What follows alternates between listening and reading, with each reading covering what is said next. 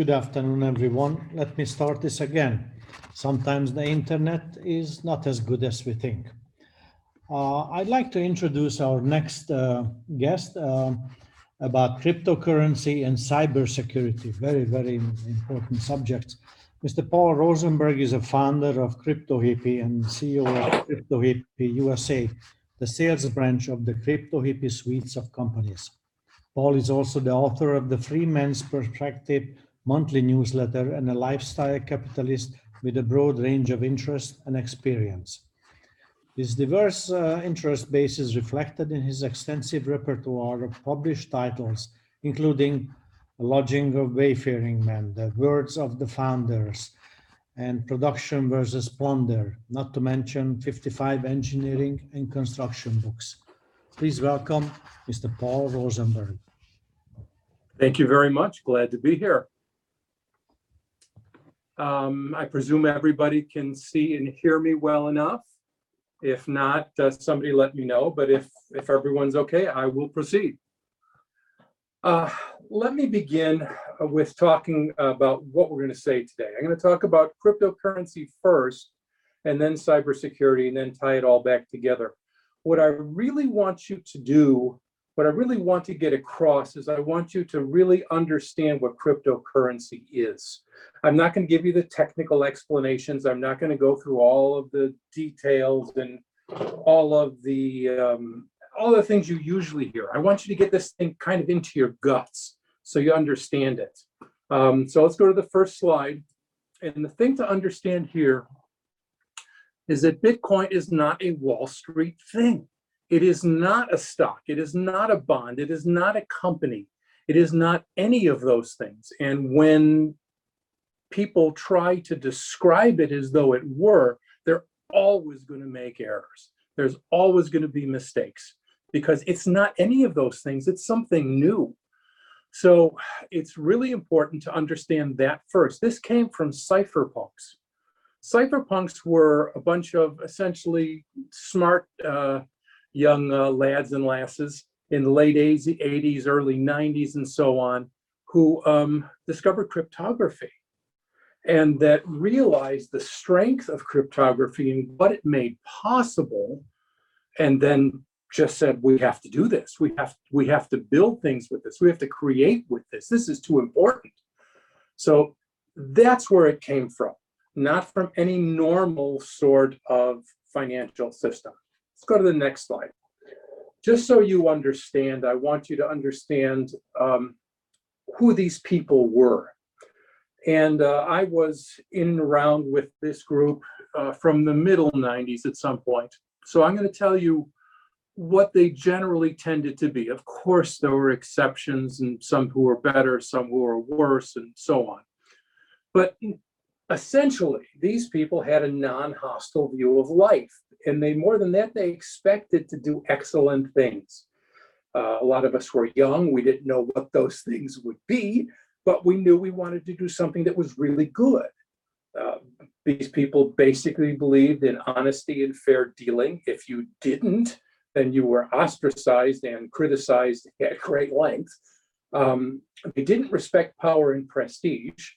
Uh, they believed in reason and evidence. They were essentially engineering types. Some were, some were uh, mathematicians. Some were more into economics. Uh, we had all kinds. We had lawyers. We had all types. But there was more of an engineering sort of mindset: reason, evidence, fact. Um, most of us had grown up being educated by NASA and the hippies. And what I mean by that is this. Uh, for those of you who are old enough to remember, uh, you'll remember this. Uh, the 1960s were an exceptional moment for a young, uh, at all scientifically minded person. We had rockets going up every week, every couple of weeks, with many of them with astronauts in them going into space, walking in space, um, sending probes to the moon. It was incredibly exciting. Uh, it was just wonderful. And we were uh, deeply influenced by that. And also by the hippies, who were outsiders, who were people who, um, for better and worse amongst this very large group of people. People who wanted to be outside of the mundane and to see something more. However well they handled it or didn't, that, that basic desire was, I think, a very good thing. And it's something that really informed the cypherpunks. Essentially, these people needed a refuge for their mind, and they found it within walls of cryptography. So these are the kinds of ideas that they put into code. And these people, of course, are the people who created Bitcoin. Let's go to the next slide, please. This is just one example of the type of thing that these people produced. Uh, this is a system called BitTorrent. Uh, it's the system that younger people tend to use for downloading movies and downloading music and so on. Uh, It's very, very widespread. And it is a crucial component of Bitcoin. It's what allows all the transactions to spread over the internet. And you notice in this that nobody has any special permissions in this. Anybody on the BitTorrent network can do the same as anybody else on the BitTorrent network. Nobody gives permission, nobody allows, nobody forbids. Everyone is equal and everyone can do whatever they want on this system. These are, this is the kind of thing that these people produced. Um, and again, this is a major component of Bitcoin. Uh, almost all, I should add, almost all of the major components of Bitcoin, all of them really, I think, uh, came out of cypherpunks. Um, the key exchange, the uh, the hashing, which is a special cryptographic operation, uh, proof of work, reusable proof of work. Uh, this one here, BitTorrent, and, and others, they all came right out of the cypherpunks. You could, I watched the development of these things take place one after another after another until someone, I don't know who, at the end spit out Bitcoin. So uh, let's move on to the next. What we have here, I'm going to be very brief on this. I don't want to overwhelm you with this stuff, but I want you to again to get get this in your gut. Uh, Bitcoin is censorship resistant. It's like BitTorrent. No one can has any special privileges of, of and above anyone else. Um, you can do whatever you want on the network, the same as your neighbor can do whatever he or she wants on the network. You want to start mining Bitcoin, which you've probably heard that word. We won't go through it today. You can do it. There's no one to get permission from. All you got to do is get an appropriate computer and set it up and turn it on. Anyone can do any part of this. There is no censorship, there is no control. And for you, it means your money is controlled by you. You can send money, receive money anytime you want. No one has to give you permission, ever. Um, the next thing is we, it's important to understand that there's a limited supply of Bitcoin. Only 21 million will ever exist, and that's because of the computer program. That's built right into the program. Uh, only 21 million will ever exist, and 18.7 million exist already. What that means is inflation can't drain away your wealth. Bitcoin is a fixed limit. They can't print up more. They can't, nobody can flick, flick a switch and say, oh, we decided to change it, we're gonna do more. They'd have to change tens of thousands of computers all at the same time against everyone's will. Not gonna happen. Um, let's go to the next one, permanence. Bitcoin is a protocol. In other words, it's a computer program. It's not a business. It's not a bond. It's none of those things. It's a computer program. And it's already been unleashed in the world. Again, it exists in tens of thousands of computers all over the world with its complete record in tens of thousands of computers all over the world. It can't go away and it can't go bankrupt. It's only a program. And finally, there's no one who can change, die, or betray you. Bitcoin is math. That's all it is. It's mathematics. It's very nice mathematics.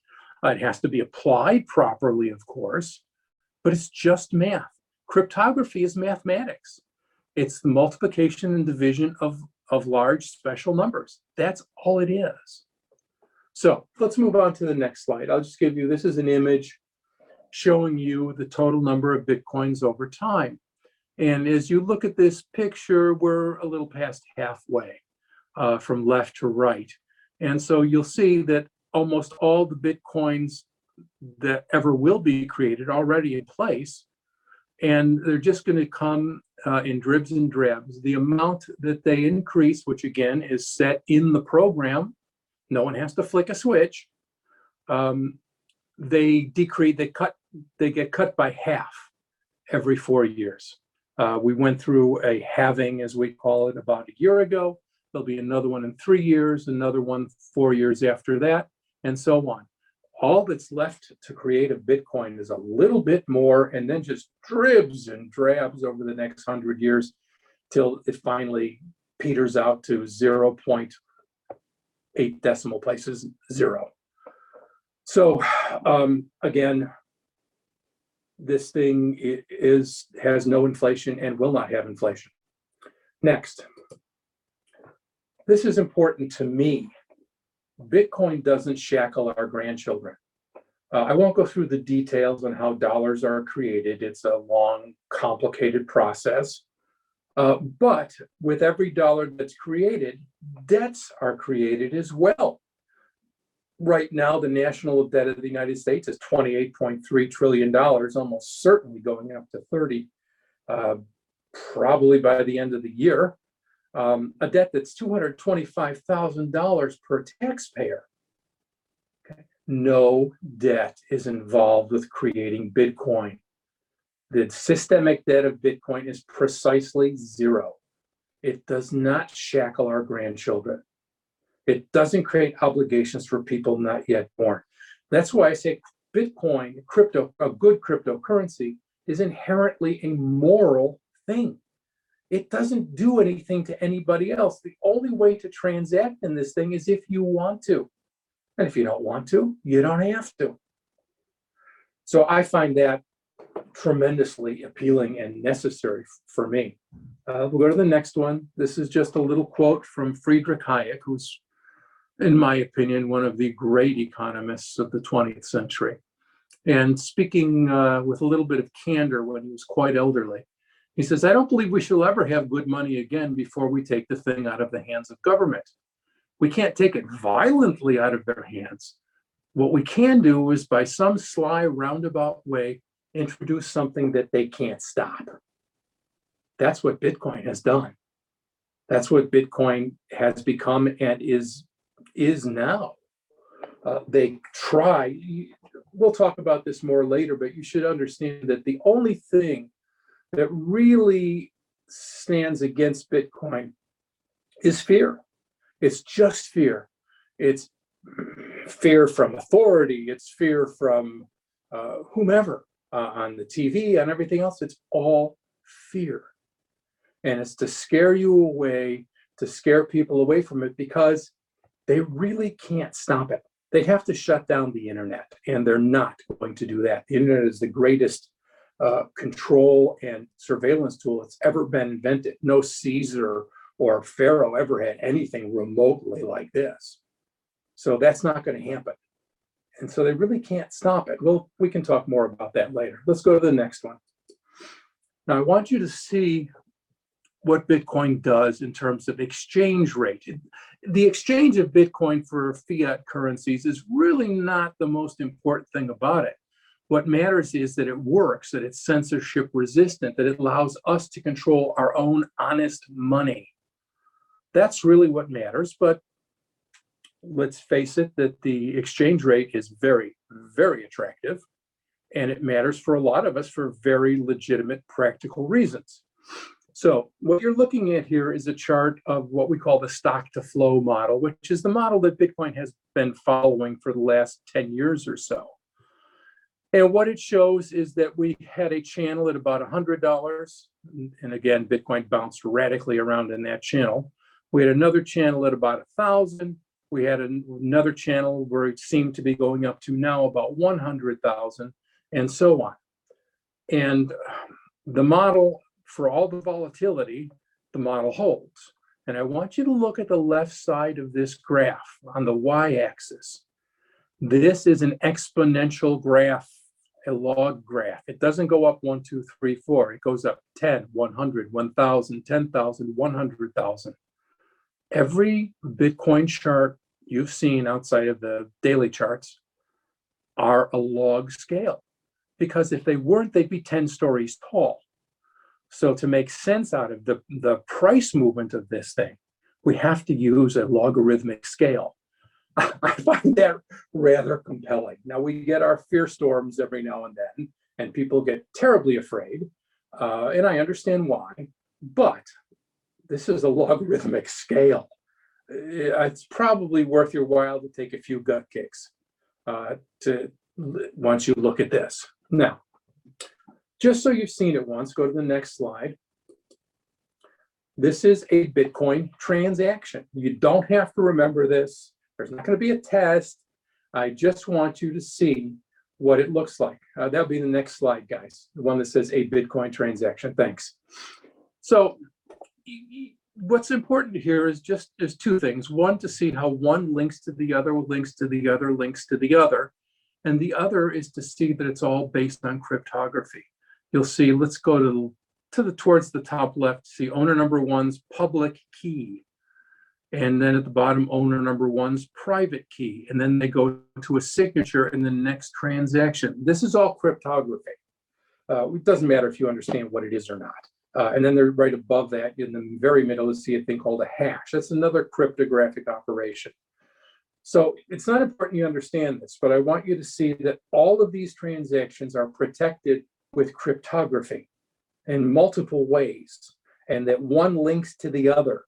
And each transaction is based on the verification of the previous transaction. The system is really, really safe. Uh, when you hear, uh, you know, the, the fear stories in the news, oh no, so and so got Bitcoin got hacked. What that means is that some business that uses Bitcoin got hacked. Bitcoin itself doesn't get hacked. It's crypt, it's cryptographic tool. Um, it's just cryptography again. It's it's math, and you can't hack two plus two.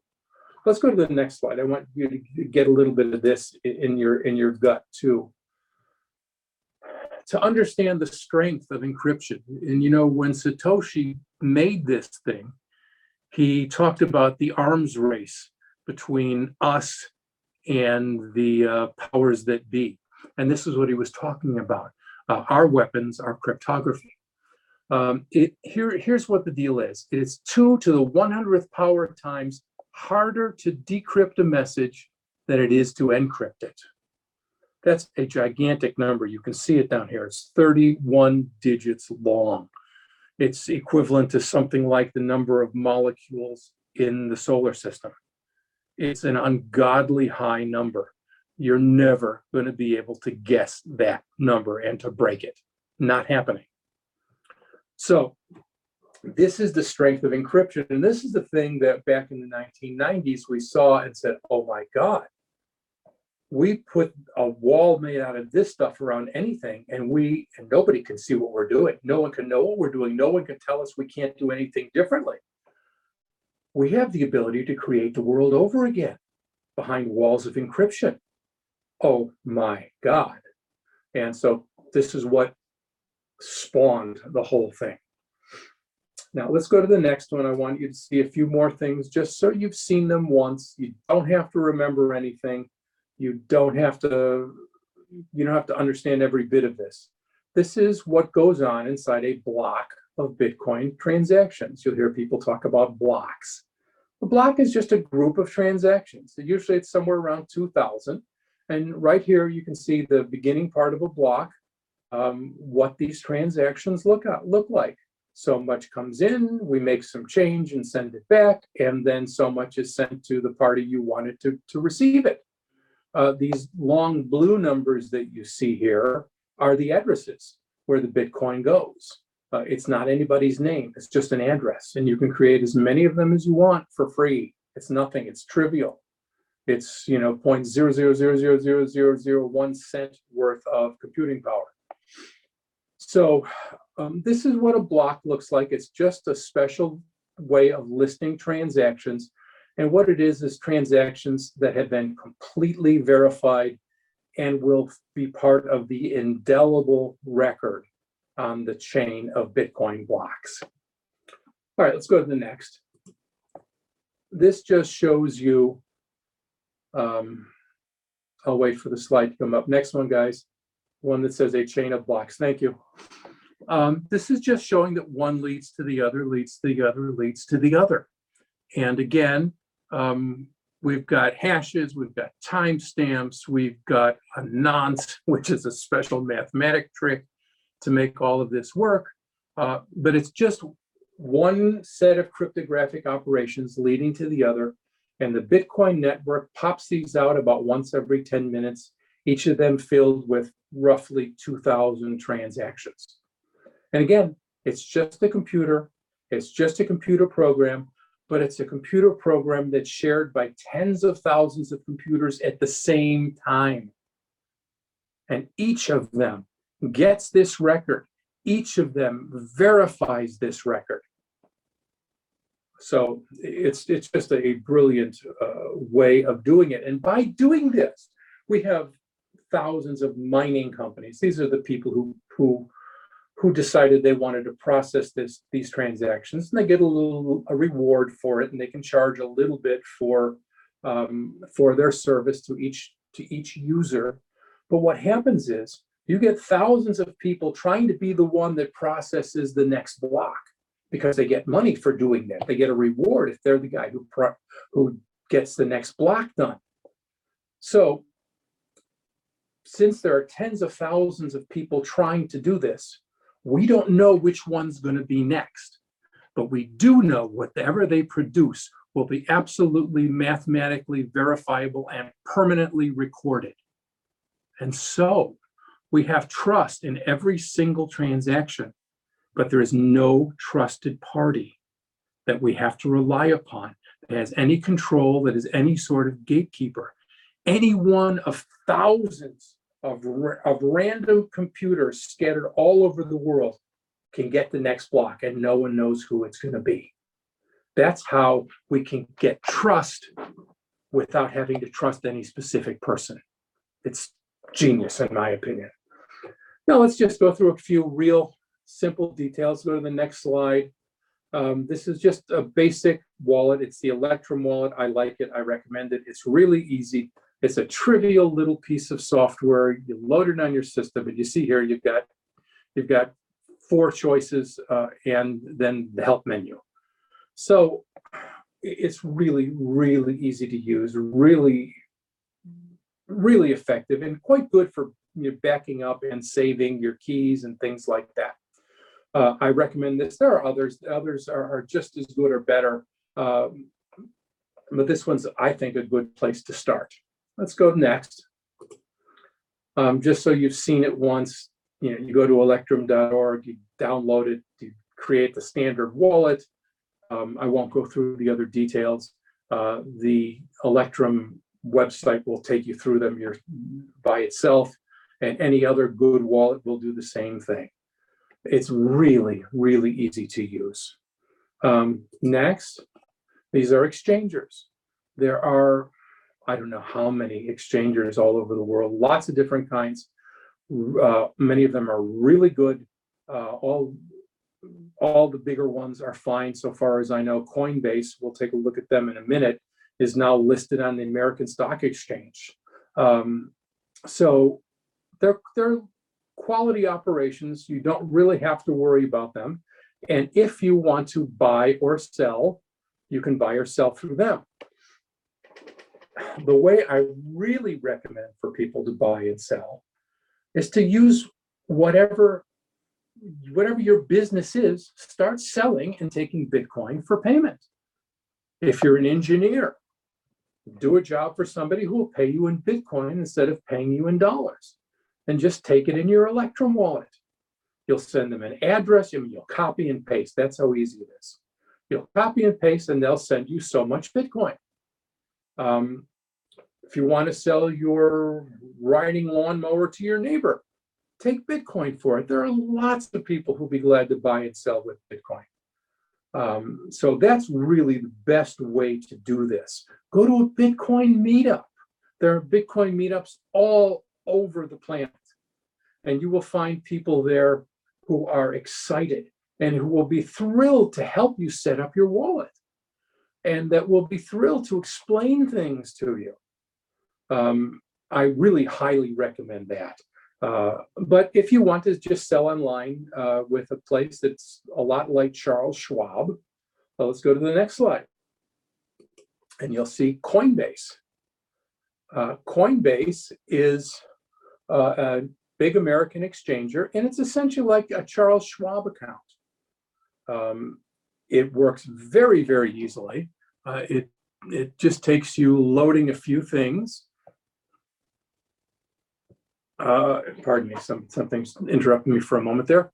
Um, it requires you to set up an account. They're going to want to see your driver's license because they they have to answer to the U.S. government, uh, and just set it up and buy and sell whatever you want to and from your bank account. Easy peasy.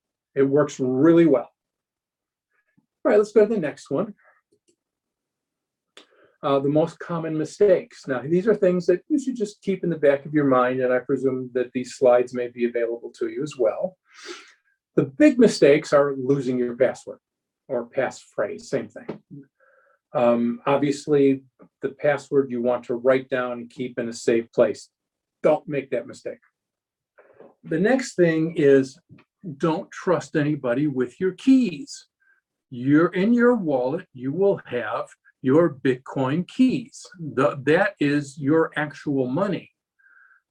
Don't give them to anybody. They're your keys. And if they're and if your Bitcoin is not protected by your keys, you're trusting someone else.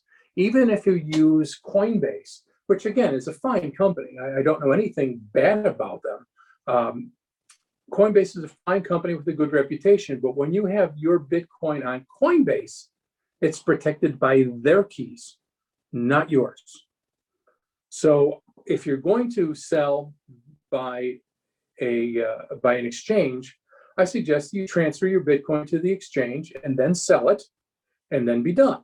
Or if you're going to buy Bitcoin on an exchange, send them your money, buy your coins, and then when you're done, transfer them to your personal wallet with keys that you control and you back up. So those are the first two points. Uh, third mistake is picking, you know, a password that's, you know, one, two, three, four. Um, it very rarely happens, but it, it can if you have an open wallet uh, sitting on your computer at all times. It is possible for somebody to to uh, get in and to and to crack your silly password. Uh, rare, but you know, don't fall for it. Um, Number four, not backing up. Uh, you can back up the keys and or you can secure the seed. I won't explain all of that. Any good wallet you get will explain exactly what it is, and it's really easy to do. So you can make your own way through that. Or if you're really having trouble, go to a Bitcoin meetup. You'll find five people who are happy to help you. Um, number five, this is the big one right now, which is panicking about price and scary stories. Because the Lord, in the last few weeks, uh, we've had the Chinese government three times, the Federal Reserve, uh, the Treasury, uh, the Bank of England, uh, Google, uh, several others, all trying, the Pope, trying to scare people away from Bitcoin. Don't listen to it. It's just fear. Um, the, the last problem is getting ahead of yourself. Um, that is jumping into things you don't understand. Uh, get started on Bitcoin, understand it, figure out what it is you're dealing with it, dealing with, get comfortable with it, and then if you want to move into the other coins, sure, go right ahead. Some of them are fascinating. Some of them great use cases. Some of them do things that Bitcoin can't, important things that Bitcoin can't. So there's a lot of value in the better alternative currencies, but understand what you're doing. Don't get ahead of yourself and, and, and jump into some story. Understand what you're doing. Bitcoin's the place to do that, then move on. All right, let's go to the next. Just so you've seen it once, this is a hardware wallet. I particularly like this one, but there are others that are just fine. Um, and this is a little piece of equipment that you don't connect to the internet unless you want to use it. So you're keeping your keys offline where they can't be touched. You can put them in a safe. You can do whatever you want with them. And just pull them out every, however, whenever you really want to spend your stash. Uh, otherwise, it's offline. No one can touch it. All right, next. Um, securing your seed, I won't go through all this because we'll run out of time. Um, you have the slide if you need it. But just put it in some safe place. A safe is a great idea. Uh, safe deposit boxes if you're not worried about, uh, the states seizing them. Uh, Next, please. Okay, now, let's talk about the internet, because I, I can't let you go without going through some of this. You need to understand this, everyone does. The internet is a surveillance system. It is the one place you can be absolutely certain that everything you say can and really will be used against you.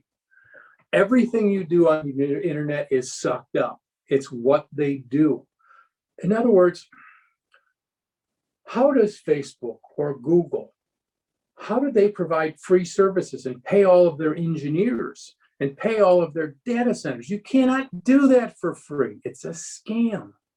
They're getting your data, which is worth a hell of a lot of money to them, and selling it. Now, you, you may think that, oh, that's no problem to me. It is a problem to you. Um, because they are really, really able these days to use it, and they do use it against you on a daily basis. I know this is hard for people to take, and I'm almost ready to apologize, but I really won't, because you need to understand this. This is a big deal. So let's go to the next one. These are all of the people that signed on to the NSA. And when they did, uh, Microsoft first, and then finally Apple in 2012 after Steve Jobs died. Um, but all of these are giving com- access to their systems to the NSA. Uh, and to whoever the NSA wants to give it. And by the way, they're sharing things between each other profligately. I mean, you go on Facebook or on Google and, and Gmail and you send a, a email to your friend talking about you want to buy some ski boots, and immediately you're starting to get stuff on Facebook about ski resorts. Okay, it's one big interconnected um, cluster of abuse. Uh, let's go to the next one. Julian Assange wrote a book that you all should read. It's called When Google Met WikiLeaks. And uh, I really recommend that you get it because Google is a monster. And you should have, in my opinion, nothing to do with them at all, ever. They're monstrous what they do with their data. Um, read the Assange book. I won't go through it all. Next slide. This is um, something I wrote a few years back. Um, Google put, somehow somebody got a leaked Google video and it was called The Selfish Ledger, which is uh, a nasty little title. It, it's uh, supposed to make people feel like they're smart if they, if they, if they uh, quote it. Uh, I won't go through the details. You can find it at freemansperspective.com. Just do a search, Google, Google's Mendacity. But they were trying to put together systems to force people to do things and to abuse you deeply and profoundly and for life and to turn you into an object they control. And this is three years ago. They're working on this stuff right now. They have acres upon acres upon acres of computers.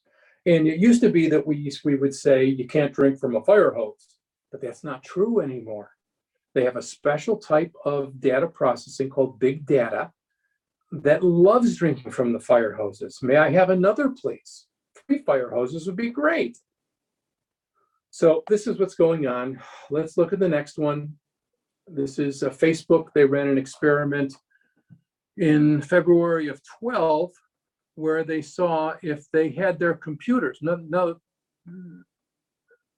you need to remember this is not people doing these things, it's computers doing them. It's very, very cheap to do. So they tweaked their machines so that by altering headlines of news stories, they could change their users' mood. They tried it out on 680 some thousand people and it worked. And not only did it change the mood of those 600,000 people, it changed the mood of their friends. This was nine years ago, better than nine years ago. So, what are they doing now? And again, I'm really sorry to lay this on you, but somebody needs to. Now, next one, let's go to a practical application. The IRS gets data from the NSA, and that's one of the ways it goes after people. Now, this is completely immoral. It's actually illegal. And well, if law means anything, they use something called parallel construction. You can look it up. What they do is the NSA tells them, oh, look at this guy, he's doing XYZ. And now they know who it is and they can construct a, an alternate path of arriving at that data. So the NSA gives them a conclusion. Here's Joe, here's Joe Jones. You can nail him for tax fraud because he has an account over here and he's doing this over there, and you can nail this guy. Well, then the IRS goes out and reconstructs the trail, and they can go to the court and say, hey, look, here's how we got there. Here's how we got all the information. This is here, this is what John Jones did. We want him, whatever, we want all of his money or put him in jail, whatever it is. So this is going on all the time. There was a manual on it. It got leaked, and this is five, eight, nine years ago. They had manuals on how to do this. This is what I'm saying. This is really dangerous stuff. Anytime you send information unprotected over the internet, well, they've got it.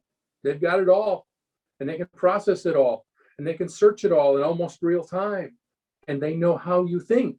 Uh, again, I'm I'm sorry to lay it on you, but that's the way it is. Now, let's go to the next slide.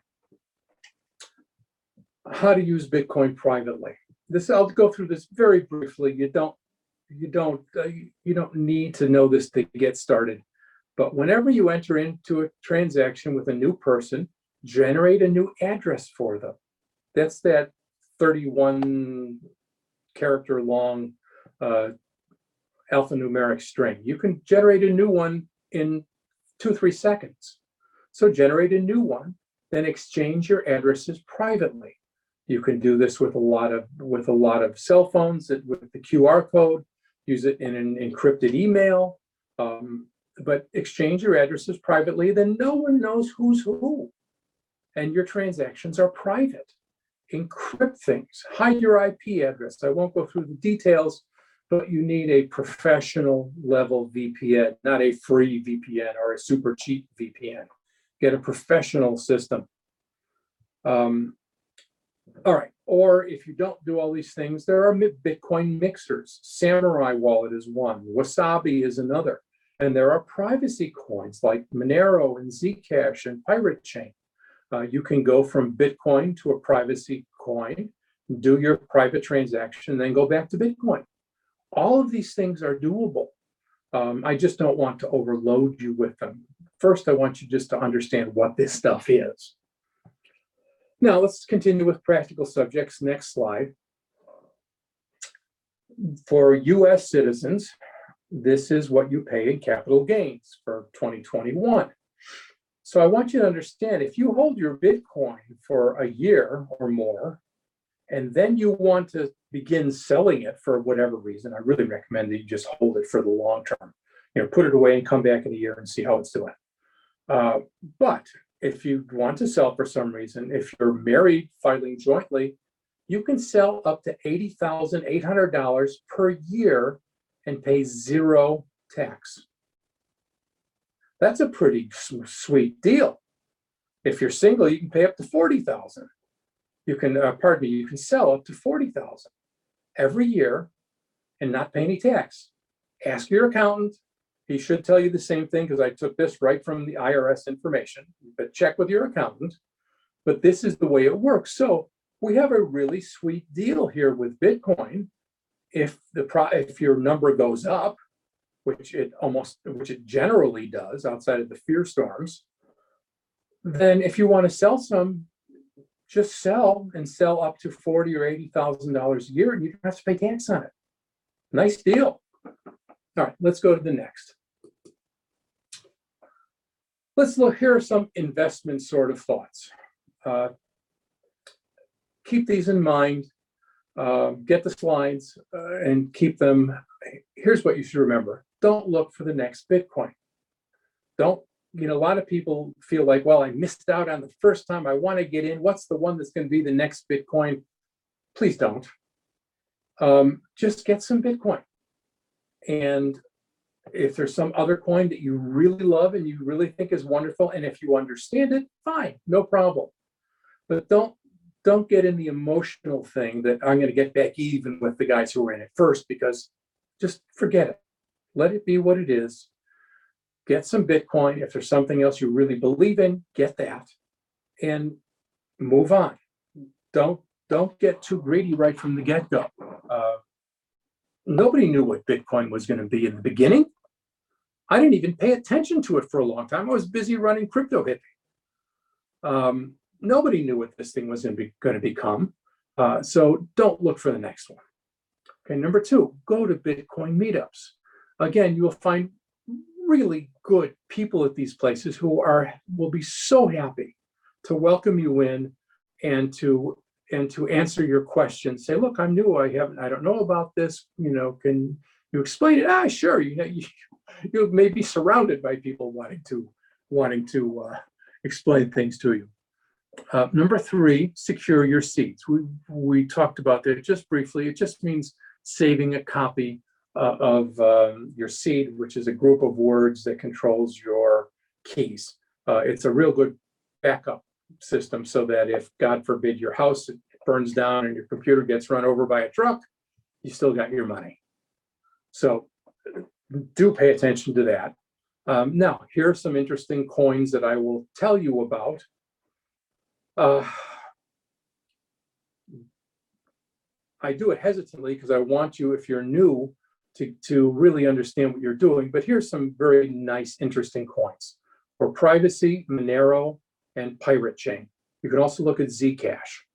Uh, they're really good um, currencies for, for privacy, better than Bitcoin at privacy. The coolest rabbit holes uh, are Decred and Aave, uh, as in Ave Maria. Uh, really interesting things to look into and crawl down. Don't overwhelm yourself. Understand Bitcoin first, but if you're ready for it, you'll you'll find um, endless things of interest in these places. Uh, for very small Bitcoin transactions, if you want to buy a cup of coffee, uh, right now it doesn't make sense to use Bitcoin as for to buy a cup of coffee. The transaction fees are higher than they were at the beginning, and it's not worth it. You may have to pay 10 $20 to get a transaction through. Um, that's nothing if you're spending a million dollars, but if you're buying a cup of coffee, it's too much. So use the Lightning Network. It's coming out now. It works really well. People are, are installing it all over. Uh, use it. Now, there are auxiliary currencies that are also really good for buying a cup of coffee. Litecoin is a good one. Bitcoin Cash is another good one. There are p- probably five or 10 others that are fine for everyday use.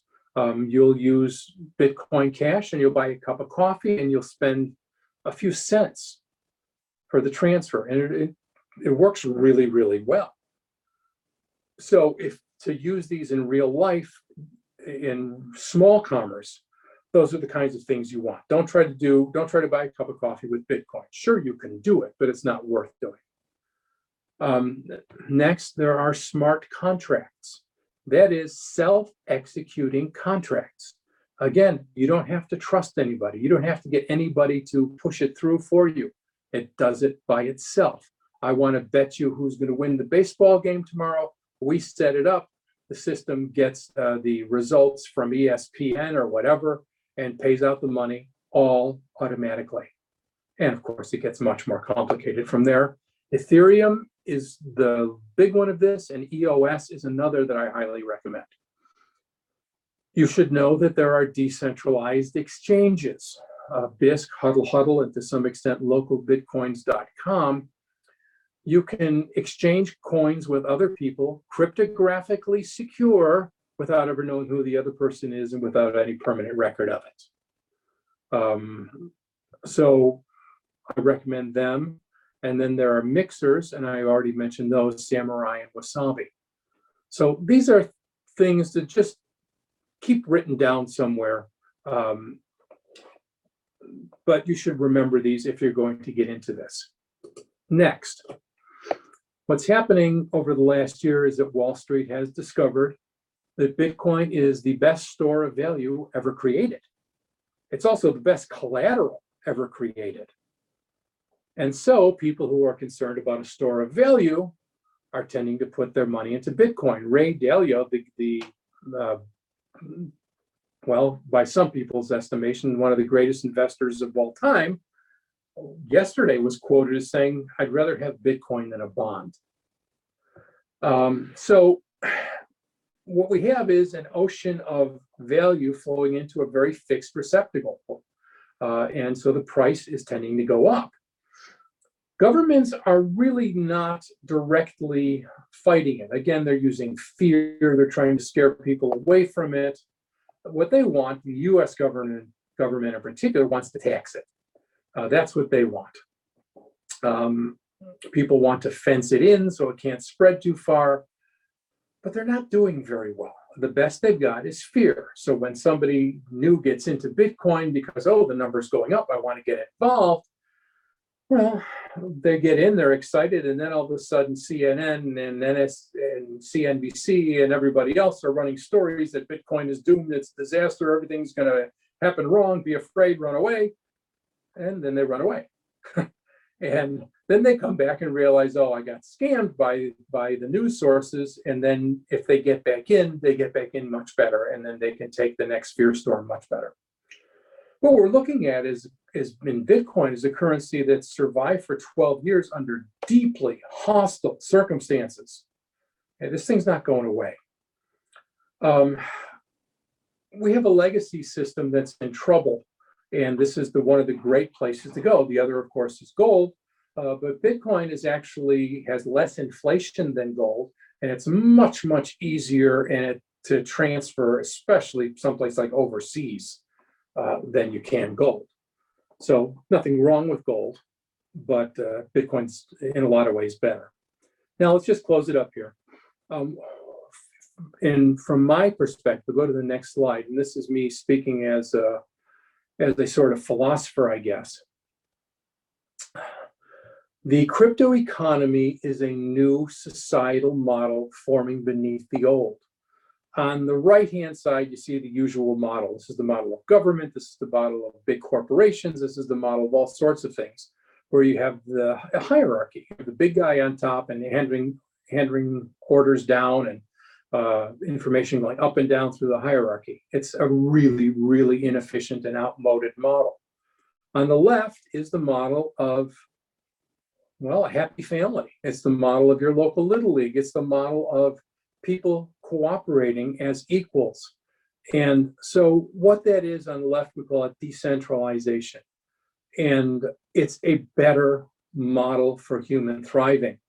And Bitcoin is the first large scale proof that this can work and that it is possible for us to step into a decentralized world order. We go to the last slide. And I want you to understand that the world of Bitcoin, unlike the world of high finance and government edict and so on, is comprehensible. It's new, it's different. Sometimes it takes a little while to really wrap your head around it. But once you do, the world starts to make sense. When a Bitcoin economy is a very sensible economy, you can understand every part. And this is a quote from a, a young Bitcoiner who says Bitcoin is the only real thing that I've ever done in my life. It's the only thing I've done where I know why I'm doing it. This is what Bitcoin gives to people. And this is truly the reason that it won't be stopped. There are hundreds of thousands of people, young and old, but probably majority young, who feel precisely this way about it. And they are immensely motivated and they are moving forward regardless of who says what on TV. So I'd like you to remember that. And I think we're done. Thank you very much. And if we have time for questions, guys, I'll be glad to take them. You're going to have to uh, help me with them because I can't see them right here on my machine, but I'll be glad to answer.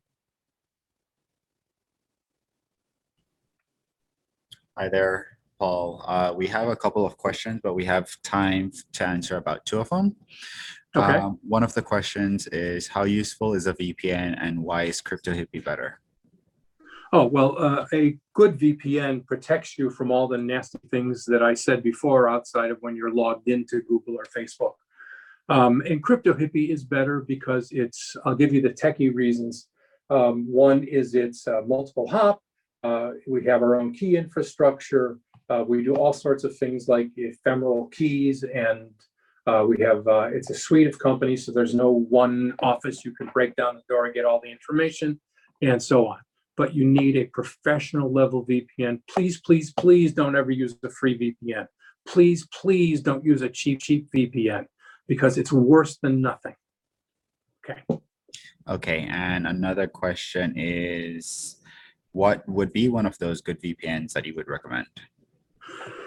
I'm sorry, but I really don't know any there any aside of Crypto Hippie. There was one that was in Switzerland. I don't remember the name. It wasn't Proton. Uh, it was another one that was using um, double double hops. Um, oh, there's one other. My goodness, I should know the name. Kevin's going to kill me for not saying it. Uh, but um, I really don't. You know, you've got to get two hops. You've got to have their own key infrastructure, uh, and you have to have people that are serious about privacy.